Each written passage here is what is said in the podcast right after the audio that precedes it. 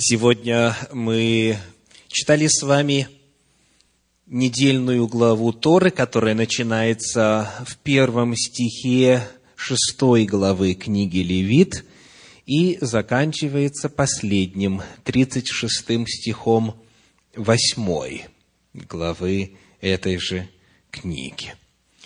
Сегодня я хочу обратить ваше особое внимание на отрывочек – который находится в шестой главе книги Левит в стихах с 8 по 13. Левит, глава 6, стихи с 8 по 13. Прочитаем. «И сказал Господь Моисею, говоря, «Заповедай Аарону и сынам его, вот закон все сожжения» все сожжение пусть остается на месте сожигания на жертвеннике всю ночь до утра. И огонь жертвенника пусть горит на нем. И пусть священник оденется в льняную одежду свою и наденет на тело свое льняное нижнее платье, и снимет пепел от всесожжения, которое сжег огонь на жертвеннике, и положит его подле жертвенника. И пусть снимет себя одежды свои, наденет другие одежды и вынесет пепел вне стана на чистое место. А огонь на жертвеннике пусть горит, не угасает – и пусть священник зажигает на нем дрова каждое утро и раскладывает на нем все сожжения и сожигает на нем тук мирной жертвы. Огонь непрестанно пусть горит на жертвеннике и не угасает. Вот этот отрывочек мы сегодня рассмотрим более внимательно – и попытаемся увидеть в, начении, э, в начале значение э, непосредственно текста, то есть что здесь описывается, какие действия Бог здесь предписал, то есть как все происходило и как все должно было происходить с точки зрения вот этих вот предписанных действий, а затем попытаемся посмотреть на э, смысл, который может быть в этом всем для каждого из нас сегодня. Ну что ж, описание фактов, как все происходило. Во-первых, говорится об одной особой жертве. Обратили внимание, как она называется? О какой жертве идет речь? Жертва все сожжения. Жертва все сожжения. Заповедай Аарону, говорит 9 стих, вот закон всесожжения. Слово всесожжения по-древнееврейски называется термином «ола», от глагола «ала» – «подниматься». И причина заключается в том, что жертва всесожжения вся сгорала, да, это все сожжения, и потому она вся поднималась вверх. Она полностью возносилась ввысь Господу. Так вот, говоря именно о жертве всесожжения, которая сжигается вечером, Господь здесь рассказывает Моисею о так называемой Корбан Тамид, то есть жертве постоянной. Корбан Тамид. Законы, приведенные в этой главе, относятся к ежедневной, к постоянной жертве всесожжения, приносимой от имени всего народа утром и вечером. Вечерняя жертва, тамид, вот эта постоянная или периодическая, была последней на жертвеннике каждый день. После нее уже ничто не сожигалось. Вот как предписание об этом выглядит в книге «Исход», в 29 главе, в стихах с 38 по 42. Еще раз повторю, чтобы вы успели найти – Исход, глава 29, стихи с 38 по 42. «Вот что будешь ты приносить на жертвеннике. Двух агнцев однолетних каждый день постоянно». Вот постоянно в оригинале, запомнили? Тамид. Тамид. Постоянно. Одного агнца приноси по утру, а другого агнца приноси вечером. И десятую часть ефы пшеничной муки, смешанной с четвертью гина битого елея, а для возлияния четверть гина вина для одного агнца. Другого агнца приноси вечером – с мучным даром, подобным утреннему, и с таким же возлиянием приноси его в благоухание приятное, в жертву Господу. Это все сожжение постоянное. Какие два слова тут должны стоять в оригинале? Все сожжение – это ола, и постоянное – это тамид. Очень хорошо всесожжение постоянное в роды ваши, пред дверями скинии собрания, пред Господом, где буду открываться вам, чтобы говорить с тобой. Вот это повеление. Повеление утром и вечером однолетний агнец, жертва всесожжения. Так вот, речь идет именно вот о такой жертве здесь. Это уже не та жертва, которую человек по своей воле или по своей инициативе приносил.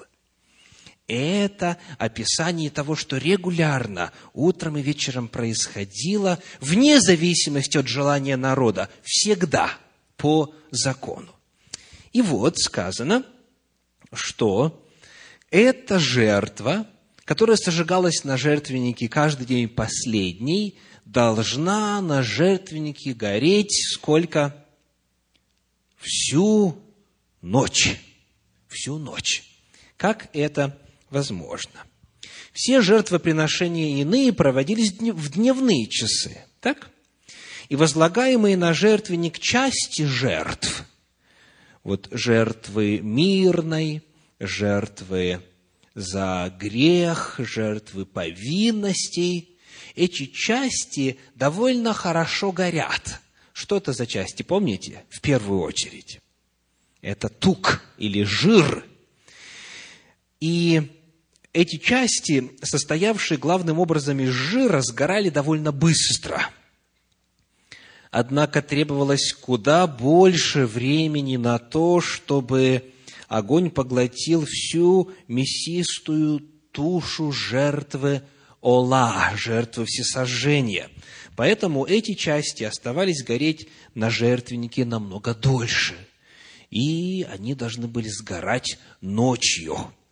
Каждое утро священник должен был убирать залу, накопившуюся, и пепел с поверхности э, жертвенника убирать, и поддерживать огонь.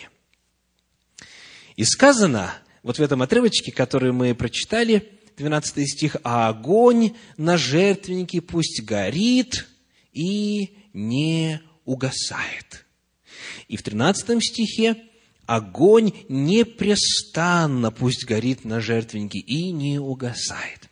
То есть это означает, что огонь на жертвеннике должен был поддерживаться на протяжении всей ночи. Ночи. И часто ночью, в дополнение вот к этой жертве Ола, к жертве всесожжения, сжигали туши или внутренние органы и внутренний жир животных, принесенных в жертву днем. То есть, животных, которые были принесены, были зарезаны, кровь которых была размещена на стенке медного жертвенника. Вот их продолжали жечь ночью. Потому что если приблизительно посчитать, сколько нужно времени, чтобы утренняя ола полностью сгорела, то станет понятно, если прибавить к тому еще все ола, все, все сожжения, которые человек по личной инициативе приносит в храм, чтобы сжечь, становится понятно, что мясо сжигать в течение суток нужно было довольно много – Потому, когда мы задаем вопрос о том, чем же питался вот этот вот огонь в ночное время, то ответ такой, что жертвы, кровь которых была выплеснута на жертвенник медный во дворе, они продолжали гореть ночью. Утром, для того, чтобы очистить жертвенник от пепла, костер не гасили, а на том же продолжающем гореть огне сжигали, сжигали части туши утренней жертвы Ола, утренней жертвы Тамид, постоянного всесожжения. И именно этой жертвой каждый день начиналось принесение жертв в святилище. Ну а что э, происходило, когда было, допустим, недостаточно мяса, чтобы всю ночь оно горело? Как говорит комментарий Санчина, огонь на жертвеннике не должен был гаснуть даже ночью. Для этого в костер постоянно подкладывали дрова. То есть кто-то ночью должен был постоянно не спать, а стоять на страже, чтобы огонь никогда не гаснул. И вот указание на это мы находим в книге Левит, 8 главе, в 35 стихе. Левит 8, 35. «У входа скинии собрания будьте день и ночь, в продолжении семи дней, и будьте на страже у Господа, чтобы не умереть, ибо так мне повелено от Господа Бога. День и ночь в течение семи дней, в данном случае Аарон и его сыновья находились на страже. Нужно было постоянно следить за огнем, чтобы он не погас. И сегодня, чуть позже, мы поговорим о том, как же священник физически мог быть в состоянии и день, и ночь не спать и постоянно следить за тем, чтобы не погас огонь. Была установлена специальная система для того, чтобы священники чередовались. Но об этом чуть позже. Так вот, конечно же, появляется вопрос. А почему же этот огонь нужно было так беречь, чтобы он никогда не погас? Чем он был уникален, этот огонь? Какова была природа этого огня? Каково происхождение этого огня? Вот что мы находим в 9 главе книги Левит, в стихах с 22 по 24, где описывается посвящение скини и начало служения в ней – Левит 9 глава, стихи с 22 по 24. Читаем. «И поднял Аарон руки свои, обратившись к народу, и благословил его. И сошел, совершив жертву за грех, всесожжение и жертву мирную, и взошли Моисей и Аарон в скинию собрания, и вышли, и благословили народ» и явилась слава Господня всему народу, и вышел огонь от Господа, и сжег на жертвеннике все сожжения и тук. И видел весь народ, и воскликнул от радости, и пал на лицо свое. Значит, вот здесь, в 22 стихе говорится, совершил жертву за грех, из нее главным образом тук отделялся, и там еще пару органов. Дальше сказано жертву мирную, тоже только часть и все сожжения. И вот это все было приготовлено, и потом, когда совершилось посвящение Господом святилища, тогда огонь вышел от Господа и зажег, возжег лежащие на жертвеннике части животных. Вот поэтому этот огонь нужно было постоянно поддерживать. Это был огонь неземного происхождения. Этот огонь зажег сам Господь. По этой причине его нужно было бережно хранить, чтобы он никогда не угасал. И вот в десятой главе книги Левит, уже за пределами нынешней недельной главы Торы, в первых двух стихах описывается случай, который становится понятен именно вот в этом контексте, в контексте природы огня, который горел на жертвеннике, и который нужно было поддерживать. Левит 10 глава, первые два стиха. «Надав и Авиуд, сыны Аароновы, взяли каждый свою кадильницу и положили в них огня, и вложили в него курений, и принесли пред Господа огонь чуждый, которого Он не велел им. И вышел огонь от Господа и сжег их, и умерли они пред лицом Господним. Вот это описывается, то, что я только что прочел в первом и втором стихе 10 главы книги Левит, сразу же после того, как сказано в 24 стихе 9 главы, в последнем стихе 9 главы, «Вышел огонь от Господа и сжег на жертвеннике все сожжения и тук». То есть Господь сам возжег огонь, который нужно было использовать для служения Ему, а сыны Ааронов, Надав и Авиуд – принесли свой огонь, огонь, который они зажгли. И этого делать было нельзя. И Господь еще ранее об этом священников предостерег. Итак, чуждый огонь, хоть он вроде бы и горит точно так же, и вроде бы ничем внешне не отличается от Божьего огня, чуждый огонь в служении Господу неприемлемо. И Божья реакция здесь была незамедлительной и довольно конкретной.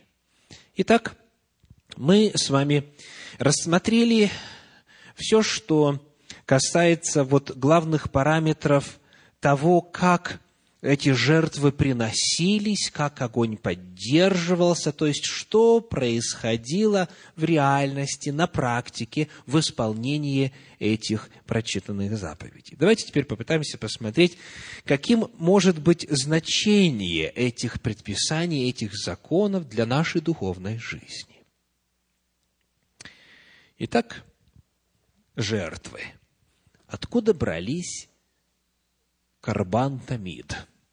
откуда брались постоянные жертвы. Они не были приносимы по воле человека. Это было Божье установление. Вот так надо делать. Вот что мы находим в иудейском комментарии. Животные для этой жертвы, так же, как и для других общественных жертв, приобретались на деньги обязательного пожертвования в пол шекеля, в синодальном переводе в пол сикля, который ежегодно передавал на нужды святилища каждый совершеннолетний мужчина. Поскольку общественные жертвы служили искуплением для каждого члена общины и приближали весь народ ко Всевышнему, то запрещалось приобретать их на деньги одного человека или группы богатых людей. Значит, Господь повелел, что необходимо взимать с каждого полсикля на служение в храме. И эти деньги, в отличие от, например, десятины, которая посвящалась исключительно на содержание левитов и священников, вот эти деньги, они использовались для того, чтобы, в частности, покупать жертвы для карбан тамид, для постоянных ежедневных жертвоприношений. И вот это чрезвычайно важный момент. Получается, что от общества, от всего общества, постоянно за общество возносились жертвы утром и вечером. Вот, то есть, общество постоянно было представлено там, в храме Господнем, перед лицем Господним. И речь идет о том, что народ Божий всегда таким образом возвышался перед Всевышним, всегда возносился, происходило вот это ола, поднятие, возношение, все сожжения. Как пишет комментатор Торы Рамбан, Соответственно, этому приносится постоянная жертва дважды в день, утром и вечером до захода солнца, потому что большинство людей не ленится совершать грехи постоянно. То есть вот представьте себе ситуацию, при которой вы согрешили, допустим, мысленно, или словом, или делом. А находитесь далеко от храма, далеко от святилища, и у вас физически нет возможности принести жертву. Вы, допустим, где-то в путешествии или, ну, хотя бы, скажем, вот на севере, в колене Дана живете. Так? И вам несколько дней пути до э, колена Иудина, до Иерусалима, до храма. Как быть? Будете ли вы наказаны тут же, поскольку не принесли жертву? Оказывается, нет. Господь предусмотрел способ, благодаря которому за грехи народа постоянно приносилась жертва. Жертва всесожжения, по сути своей, есть жертва, заключающая завет с Богом, или же обновляющая завет с Богом. Что бы ни происходило в жизни человека, огонь всегда горит на жертвеннике. Это был символ обновления и постоянства завета. Даже если человек не принес жертву сегодня, он все равно покрыт кровью жертвы, принесенной на жертвеннике сегодня утром или сегодня вечером. Практические выводы здесь удивительно благи. Приходилось ли вам когда-нибудь слышать или задавать самим себе такой вопрос? Что случится со мной, если я, не дай Бог, совершу грех и не успею в нем раскаяться, и придет мне конец? Умру раньше, чем я успею э, за этот грех должным образом принести жертву, в данном случае жертву покаяния пред Господом. Так? Что будет? Что будет? Много есть разных обстоятельств в жизни человека, которые препятствуют ему вот именно в данный момент, прямо сейчас, осуществить по правилам, а, вслух, должным образом исповедание перед Господом. Жертва всесожжения, постоянная жертва на эту дилемму предлагает следующий ответ. Если вы пребываете с Богом в завете – если вы заключили с Богом завет, если вы принадлежите к Божию народу, то от вашего имени на средства всего народа сегодня утром была принесена жертва. То есть Господь не карает человека за отдельные, изолированные преступления. Главный вопрос по-другому стоит. Каково направление жизни человека? А точнее, каков путь человека? Есть два пути. Путь Божий путь без Бога. Так вот, если человек стоит на Божьем пути, если он идет этим путем, если он живет в соответствии с волей Божьей, и, находясь на этом пути, падает, поднимается, идет дальше, он, находясь вот в этом состоянии путешествия по Божию пути, он покрыт благодатью Божьей, которая очень ярко демонстрируется в жертве всесожжения, постоянной жертве. Помимо этого, как говорит Священное Писание в книге Псалтирь в 140 главе во втором стихе, Псалом 140, стих 2, «Да направится молитва моя, как фимиам пред лицо Твое, воздеяние рук моих, как жертва вечерняя».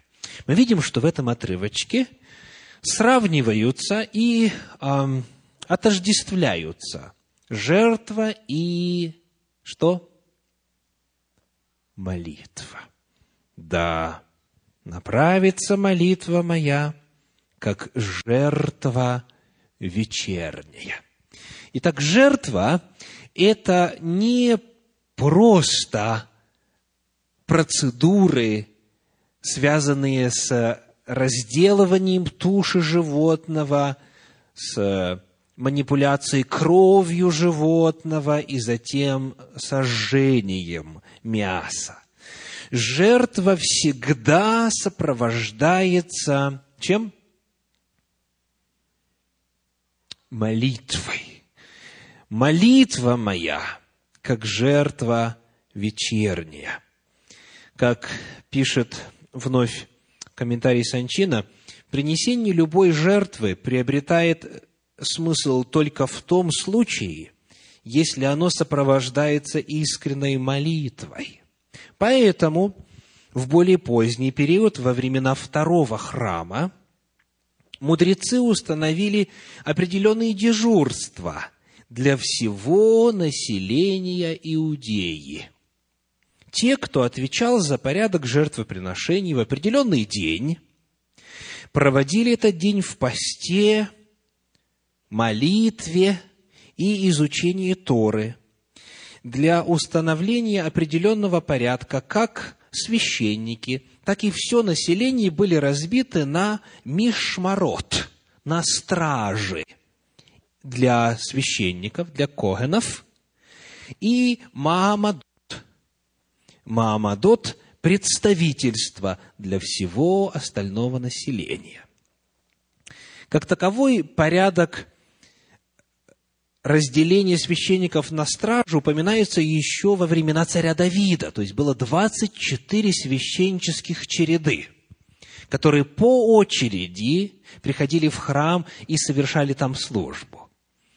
Вот это ответ на вопрос, как же священники могли справляться с этой нагрузкой. Помните, что за огнем нужно было следить и днем, и ночью. И вот они на, протяжении определенного, ограниченного в году промежутка времени, находясь там на службе, были в состоянии физически это делать. Но, конечно же, одному человеку или даже группе людей в течение всего года на постоянной основе это было не под силу. Потому были группы, были стражи, мишмарот, и вот, соответственно, этим стражам были установлены представительства для всего, для всего народа. То есть весь народ тоже был разделен на 24 группы. И вот что происходило дальше. Каждой страже, обеспечивавшей жертвоприношение в храме, соответствовало определенное представительство. Некоторые люди из этого представительства приходили в храм для того, чтобы стоя рядом со священниками, произнести молитвы в момент принесения жертвы, то есть утром и вечером, так? Другие приходили в синагоги в местах своего проживания и молились там. Основной частью молитвы было чтение отрывков Торы, относящихся к законам жертвоприношений – этот порядок, установленный мудрецами Торы, служил надежной гарантией против возможного восприятия жертвоприношения как механической функции, лишенной духовного содержания. Итак, на практике это означало, что весь народ утром во время вознесения всесожжения утреннего и вечером во время жертвоприношения постоянного молились. То есть все молились, все общество народа знало, что в этот момент от их имени, от их лица перед Господом возносится жертва всесожжения. Происходит обновление завета. И вот люди, как мы выяснили только что, люди, которые соответствовали 24 стражам священников, они в это время особенно, если их черед был, если их очередь была совершать служение, особенно молились, постились, читали Тору и участвовали в этом служении. Что это будет означать на практике для каждого из нас? Молитва утром и вечером – Утром, когда вы начинаете день, перенесите жертву всесожжения, перенесите ола, возношение, вознесите самого себя, свои мысли, благодарности и нужды и так далее Господу. И точно так же вечером, когда день закончился, перед отходом ко сну, возносите жертву всесожжения. Молиться утром и вечером постоянно, чтобы это был график, чтобы это было как часики – как установление постоянное, как распорядок дня. И, кстати, если это не сделать частью своего расписания, то тогда молитва будет иметь такой эпизодический, нерегулярный характер. Всегда найдутся дела, которые будут отвлекать, всегда найдутся более важные, как кажется, вопросы. И, к сожалению, связь человека со Всевышним в результате слабеет. Итак, этот закон сегодня может быть применен на практике каждого из нас в вознесении утренней и вечерней молитвы, как часть постоянного нашего дневного расписания пред лицем Господа. Продолжая говорить о возможных практических аспектах этих законов для нас, давайте посмотрим также и на огонь. На огонь. Откуда был огонь тот? От Господа. Свыше пришел. Это чрезвычайно важно. Огонь, который сожигал жертву всесожжения, ту, которая по своей природе есть заключение завета с Богом, огонь для этой жертвы посылал сам Всевышний. То есть, он является инициатором завета. Всегда он является инициатором и совершителем завета. Он есть начальник и совершитель, как говорит э, посланник евреям. Вот это чрезвычайно важная истина, которую тоже нельзя никак пропустить. Тора учит нас, что Бог инициирует взаимоотношения с человеком. Он инициирует завет, а мы можем только что делать? Мы можем поддерживать этот огонь. Мы можем поддерживать взаимоотношения со Всевышним. Мы не инициируем, мы откликаемся, мы принимаем, мы получаем. Это называется благодать. Это называется милость от Господа. Постоянно горящий огонь, теперь посмотрим на еще один аспект этого повествования, был символом готовности народа служить Всевышнему каждое мгновение, пишут комментаторы Торы. То есть огонь постоянно там горел на жертвеннике, и даже тогда, когда не приносится жертва и не выполняются конкретные действия, связанные со служением в храме, связь с Богом не разрывается – но мысли, чувства и дела каждого, находящегося в завете с Богом, связаны с единой целью существования народа Божия – воспринимать божественное присутствие и делать его явным для всего мира, то есть светить, то есть гореть. Звучит ли это похоже на что-то, что где-то в другом месте Библии написано? Евангелие от Матфея, 5 глава, стихи с 14 по 16. 5 глава, с 14 по 16. «Вы – свет мира. Зажегши свечу, не ставит ее под сосудом, но на подсвечнике, и светит всем в доме. Так да светит свет ваш пред людьми, чтобы они видели ваши добрые дела и прославляли Отца вашего Небесного». А Иисус уподобляет всех кто в завете с Господом маленьким светильником, маленьким свечам, которые горят, и светом своим распространяет свет Всевышнего, чтобы люди видели ваши добрые дела и прославили Отца вашего Небесного. То есть огонь, который там горел, он также символизирует народ Божий, который постоянно горит желанием служить Господу, постоянно поддерживает цвет познания о Боге и распространяет кругом. Как написано в послании к римлянам в 12 главе, в 11 стихе, Римлянам 12, 11, «В усердии не ослабевайте, духом пламенеете». Духом пламенеете. Господу служите. Это символ служения, непрекращающегося, постоянного служения Богу. Второе послание Тимофею, первая глава, шестой стих, 2 Тимофею 1, 6. «По сей причине напоминаю тебе возгревать дар Божий, который в тебе через мое рукоположение». У Тимофея был дар от Господа, дар Духа. И апостол Павел говорит ему возгревать дар Божий. Как бы вы перевели это слово «возгревать»? Ну, в первую очередь, кажется, что подогревать, да? Поддерживать. Вот что в подлиннике, в древнегреческом «аназопирео». Пирео – это гореть. Пир или пирос – это огонь. То есть, дословно, раздувать огонь, поддерживать огонь. Не просто поддерживать температуру, а вот именно гореть и поддерживать огонь. То есть точно так же, как огонь всегда поддерживался на жертвеннике. апостол говорит Тимофею, ты поддерживай огонь дара Божия, который в тебе. Господь по милости каждому, кто присоединяется к Его народу, дает дар, дар Духа, дар от Духа Господня. И Он приглашает нас возгревать, постоянно, постоянно а, поддерживать огонь этого дара, то есть использовать его, служить Господу, потому что это Божий огонь, и большая ответственность возложена на, того, кому Господь его дал.